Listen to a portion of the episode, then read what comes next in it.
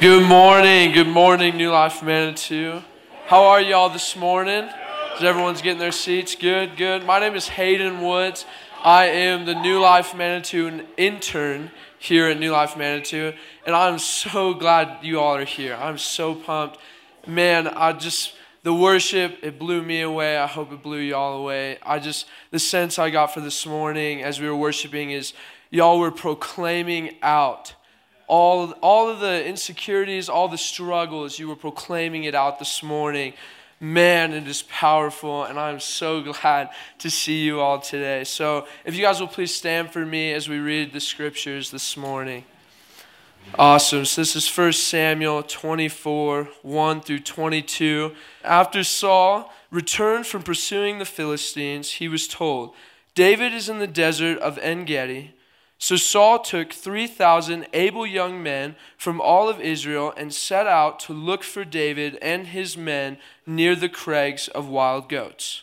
He came to the sheep pens along the way. A cave was there, and Saul went into relief himself. David and his men were far back in the cave, and the men said, This is the day of the Lord, spoke of when he said to you, I will give your enemy into your hands, and for you to deal with as you wish.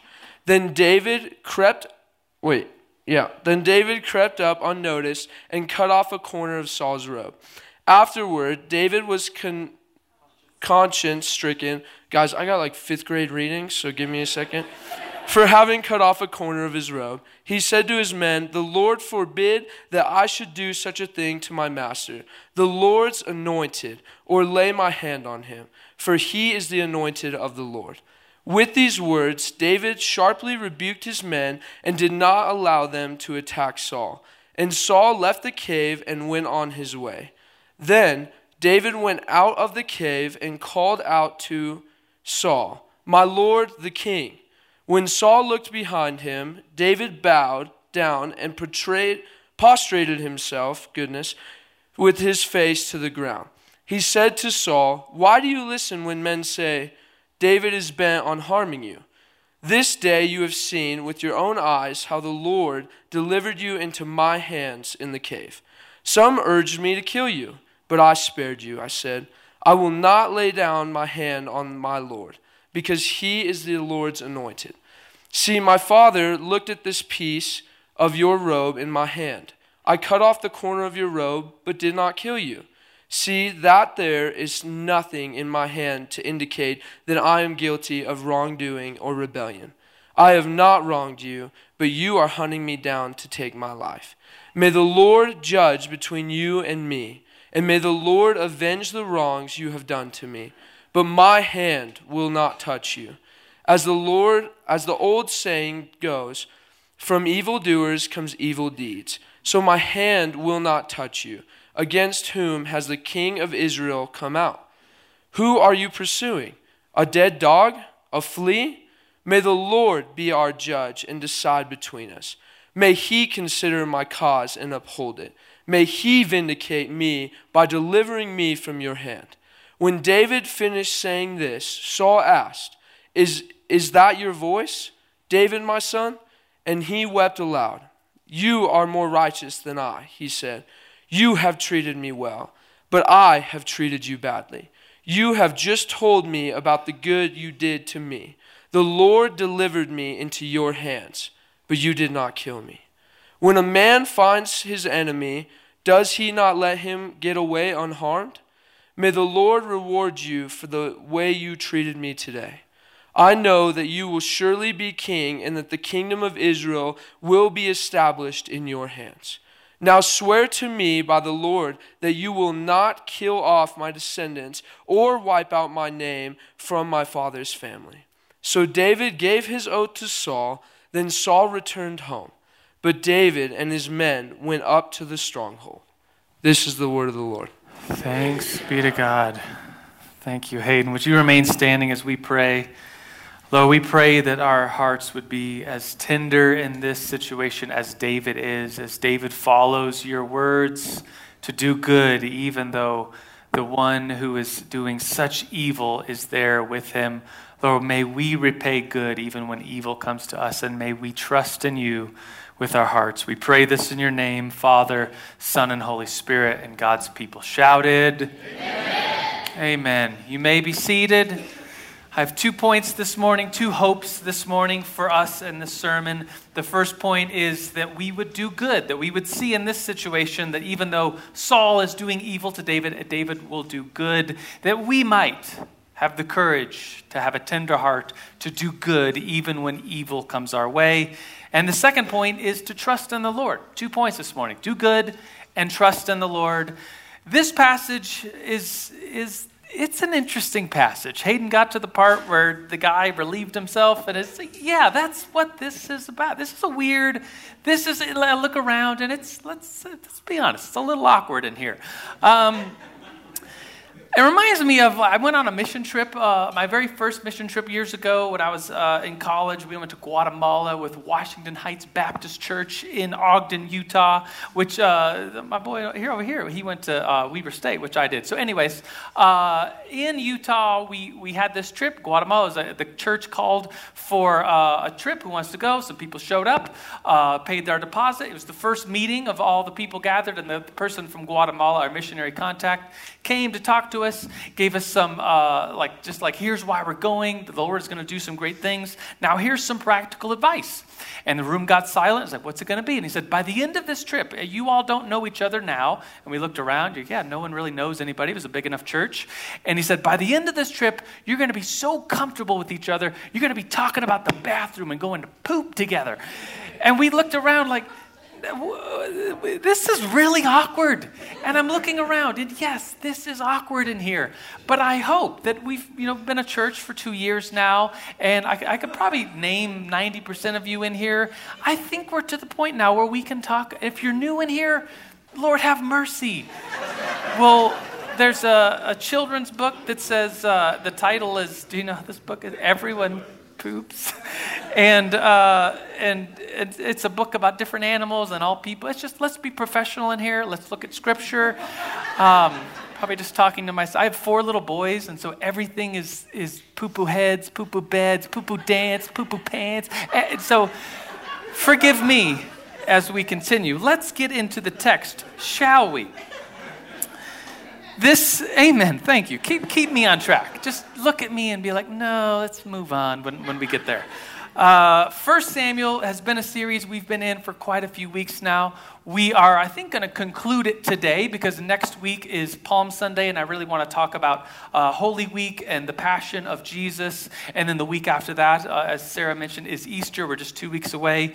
And so we're concluding this series today. And if we look back, First Samuel starts off talking about who? Samuel. Yeah, it's not a trick question. Samuel, this little boy, the Lord calls him. He's given a, a, word, and the Lord speaks to him, and then he goes and listens to the Lord, becomes a prophet. Uh, the people want a king. He, Samuel, anoints a king, the very first king of Israel. Another guy starts with an S. Do you remember? Saul, and he ends up, for a very quick minute, ends up being a good guy and uniting the tribes uh, of Israel, and then descends on this escalator to more and more and more evil. He turns against the Lord. He lies. He wants to murder God's anointed David. He descends, and we're going to see it in this passage as well. He descends to a very low place. He walks away from God again and again and again and again. And he ends up being a very bad person who wants to kill David. He is so jealous of David. If you know the story, David and Goliath, David kills Goliath. A song is written, says, Saul has killed his thousands, David has killed his tens of thousands. Saul has killed his thousands. David has killed his tens of thousands. And the song goes out, and Saul gets so jealous. He wants to kill David in the privacy of his palace, throws a spear at him to kill him. David eludes. Another time, spear at a dinner table, another spear incident. Saul wants David dead. Here we find in this story, catching up to where we are today, 3,000 men Think about that number for just a minute. What it would take to keep 3,000 men alive running around in the wilderness for days upon days looking for one guy, David, who Saul thinks is public enemy number one. And here is the incident. Uh, let's look at it in the text, uh, chapter 24, verse 1. Uh, let's see, let me read it. After Saul returned from pursuing the Philistines, he was told David is in the desert of En Gedi. So Saul took 3,000 able young men from all of Israel. And he set out to look for David near the crags of the wild goats. We've all been there, haven't we? Um, be a really good name for a band, though, don't you think? Or a coffee shop. Um, Saul, he came to uh, sheep pens along the way. I guess there was some farms or something, and a cave was there. And Saul went in to relieve himself. And awkwardly enough, David and his men were in the far back of the cave. So, just this is a weird passage of scripture. Um, Saul here reminds, I grew up in my teenage years watching Seinfeld. Saul reminds me of Costanza, always needing a special place to go to the bathroom. Here, Saul finds himself in a cave near the crags of the wild goats. And this is just an interesting, awkward situation. He's in there, he's going to the bathroom, and little does he know is that David and his men, we don't know how many, but there could be hundreds of men in this cave. Uh, we don't, just think about the awkward situation, and we'll, we'll just move right along. But caving is something that's special to me. Some of you know that I am a caver. Uh, I, am like certified in caving. I take people caving. I took some people caving yesterday, John and Heather, and, and uh, where's Rachel, wherever. So I go caving, and cavers uh, there's the leave no trace thing. Like, you know, in Colorado, I think everyone knows this. You don't throw litter out the window. You know, we're, we're better than that, right? We're not monsters. You leave no trace. Cavers take it to another level, and they really, the cave environment is pristine. You never, you just don't do stuff in caves that you're not supposed to do. You leave no trace. And so, if there's any reason to really dislike Saul, this is yet another reason to really dislike this is a bad dude just thinking of himself out to kill david with three th- i mean think about the mental state of this man. He's got 3000 of his uh, warriors and people risking their life and running around missing their homes and their families just to kill David. And here David is given an opportunity. Saul is in the cave, vulnerable as he is. David and his men, and the men say this, verse 4 the men said, This is the day the Lord spoke of when he said to you, I will give your enemy into your hands for you to deal with as you wish. So here's, I mean, David is out running from this man who's trying to kill him. The men are saying what everyone's thinking. This is our chance. Let's kill him. Let's be done with this thing. Let's all go home. Let's let's end this right here, right now, David. Here's your opportunity. It's it ends up being bad advice that his friends give them, which is uh, sometimes the case. Our friends around us, we have to listen to the Lord ourselves and we have to know what is right and what is wrong. Our friends, our, our counselors can be good, but we need to listen ourselves. And David listens to the Lord, and this is not the time to take. This is not the time to bend. This is not the time to kill and to murder someone. And so, what does David do?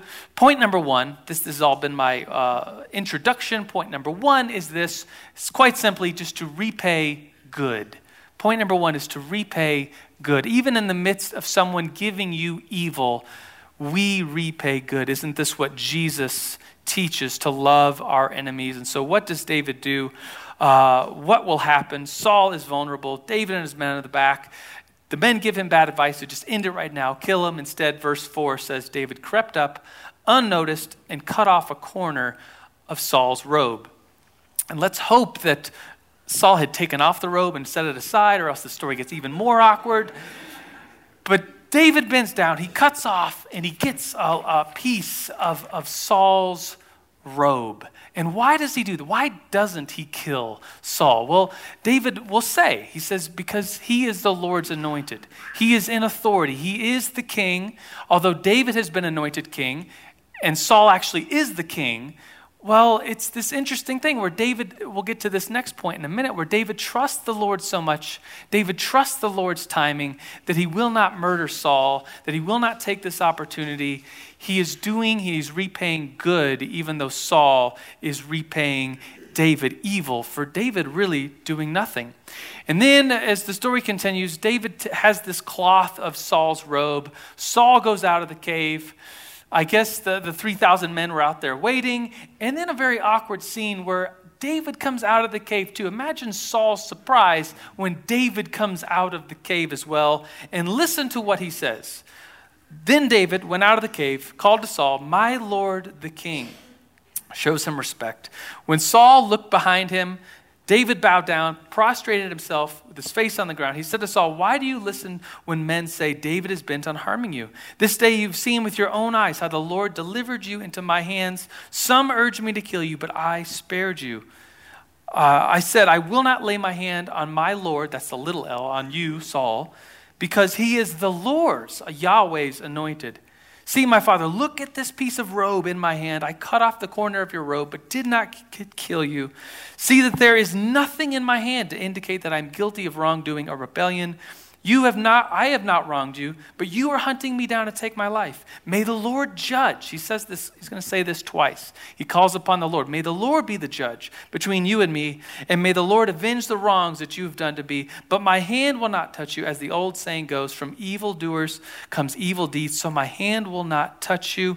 David continues, Against whom has the king of Israel come out? Who are you pursuing? He's referring to himself very humbly a dead dog, a flea. May the Lord be our judge. This is the second time. The Lord be our judge and decide between us. May he consider my cause and uphold it. May he vindicate me by delivering me from your hand. So think about this scene. And how would you, how would Saul respond? Um, David comes out of the cave, presents the robe. I could have just killed you, but I didn't. May the Lord judge us. May the Lord judge. May the Lord be the judge. He says this twice. What does Saul do? Well, he responds maybe better than David could have thought. Saul responds. When David finished saying this, Saul asks, Is that my voice? Is that your voice, my son, David? And he wept aloud. This goes really well in David's favor. Not only does he do the right thing, he, he does not take in his own hands murder and to, to revenge and vengeance. He does the right thing. And B, he this ends up working out really well. Have you ever been in an argument with someone where they're like viciously attacking you personally and like you, you, and you have the wherewithal, the courage to stand back and just to speak love and to speak kindness, to love your enees? Well, usually, I've been in a few situations. Usually, this actually goes really well. Like, this isn't just what we're supposed to do, it's actually what ends up working out in favor of us and in favor of what the Lord is going to do. And it's, it's this that, you know, I think everyone fails us. And we'll get back to this point in a minute. Saul ends up failing David. David, Saul is the king, David is uh, a part of the kingdom. And Saul, this leader, is going to fail David. He's going to fail the whole kingdom, really. Leaders will fail, but what will we do when we're, uh, uh, I guess, in confrontation with them? Will we do something? David does something. And David doesn't take matters into his own hand, but David presents his case and makes quite the statement. This will be a very short lived. Here Saul is weeping and understanding what's going on, kind of repenting, but this will actually be very short lived. This very same situation will happen in just a couple pages from here. David will be uh, being once again pursued by Saul. Do you know this? And Saul will be asleep. David will come up to him. David has the opportunity to kill him. Uh, instead, David takes his spear and the water jug, gets to a safe place far away, then holds up these things. It's like the same exact story once again. This is very interesting. In fact, it led to a, an awkward moment a couple, uh, I think it was like a, a, month and a half ago. My son Jay, he's uh, seven. We read every morning before the bus stop. We read about 15 or 20 minutes. He actually reads uh, of this children's Bible. It's a big children's Bible, like 400 pages. Uh, my grandmother Moore gave it to me when I was a little boy. So we're reading this, and we came to this part uh, that, that he really liked about Saul going to the bathroom in a cave. He thought that was really funny. Uh, yeah, it's funny, I guess. And then, then David cutting off the robe. And then the picture at the bottom wasn't right because the, the children's picture artists, they don't want to paint a picture of a guy going to the bathroom, right? So instead, they combined these two stories, and it was, it was Saul sleeping and David cutting off the robe. And my son Jay was just very confused. Did Saul go to the bathroom laying down? No, no, no, no, no, no, no. It's uh, this way. There's two stories. The, the, the author, the, the artist. The, just forget the whole thing. Let's move on. Let's keep reading. Um, so, anyways, this is a very short list. So Saul is just. I Oh, want, really want to get across. Saul is a bad dude, and he. If, if anyone in the Bible is a, was a bad guy, Saul would surely be in that list of really bad guys. He is doing evil. He is doing wrong to David, and David does not take things into his own hands. Why? Well, point number two David really trusts in the Lord. And that's a call to all of us to trust in the Lord. Do we trust in the Lord like David trusts? Now, this passage, this situation, is really about vengeance and revenge. But I think we could, we could make it be about, you know, anytime we need to trust God for something and not to take things in our own hand and manipulate and twist and run with our own will, but trust in the Lord. This situation is about justice. There's something very deep in the human soul about wanting justice. When we see something not right, just should be right. That shouldn't be, you know, it should be fair. Things should be right. I have four little boys, and uh, the other day uh, we were in Minnesota on vacation. I was pouring them uh, Cheerios, poured them four bowls, four Cheerio things, and one of the boys looks at the bowls and says, It's not fair. He has more than me. And this kind of thing happens on a daily, hourly basis. Somehow they're not able to count to 10, but then when it comes to like hundreds of Cheerios, they're able to like inspect. Like, he has more. Why? Why would you do this? And I, I, I Andrew Arndt was saying this, is that I always want to say, uh, you know why I did that? Because I love him more than I love you. But you, you don't say this. So you, you take the Cheerio and you break it into fours. Okay, now you all have the same amount, right? Yes. So here's an injustice. Getting to the text, getting back on track, I'm talking to myself. Uh, Saul is evil, just plain evil to David. David's done nothing here. David was anointed, he was out uh, with his sheep. Samuel shows up, anoints him king. He goes into battle on behalf of the, the, the tribe, Israel, and he kills Goliath and he wins the battle. David's really done nothing here. David is now, in Saul's eyes, public enemy number one. And here's an opportunity in this cave for David to take things into his own hands or trust in the Lord. And we know that David trusts in the Lord. There's something called um, Maybe you've heard of it uh, in the business world, uh, the fraud triangle. Like, why does someone commit fraud? There's three points of this fraud triangle. Like, well, why, do, why does someone steal from a company or, or do, do some sort of fraud in the business world? And it's uh, at, the, at the top is um, there's pressure in someone's life, like they need money. There's a rationalization that the person can, can go through. Oh, well, this company's so big, you know, they, they don't think they'll know that, you know, if I steal a few hundred dollars. So, there's a rationalization. There's there's something that, that is a pressed need in the person's life. And then the fourth point is an opportunity. Like an opportunity presents itself. And Lord, help us, help us all when opportunities are presented. We're not planning these things, but an opportunity is presented for us to twist, for us to lie, for an affair to happen. An opportunity comes about for that we're not looking for, but it just comes our way. Here is an opportunity presented. How could David ever have known that the cave he would be in would be the one that Saul comes in alone, apart from his 3,000 men? Here's an opportunity for David to take things into his own hands or trust in the Lord, and David trusts. Here's the main point of this sermon about this trusting in the Lord is that David really trusts in what God is doing, the position of leadership. He trusts that God has anointed Saul. Saul has fallen very, very far from that anointing. And David's been anointed king. So, really, in, I, I imagine in David's mind, it's probably just a matter of time until he becomes king. And he could take things into his hands or he could trust in the Lord. And again and again and again, we see David trusting in the Lord, trusting in the Lord's timing, trusting in how the Lord would want this to be done. There's a, a beautiful book. It's, it's, a, it's a, like a biblical, historical, fictional book about uh, the scenes like this. It's uh, by Gene Edwards called A Tale of Three Kings. Have you read that book? Amen, sister. Uh, it's a one. It's a 100 page read. You should all get it and read it. It's about church leadership. It's about leadership principles in general. It's about uh, David and what he must have been going through.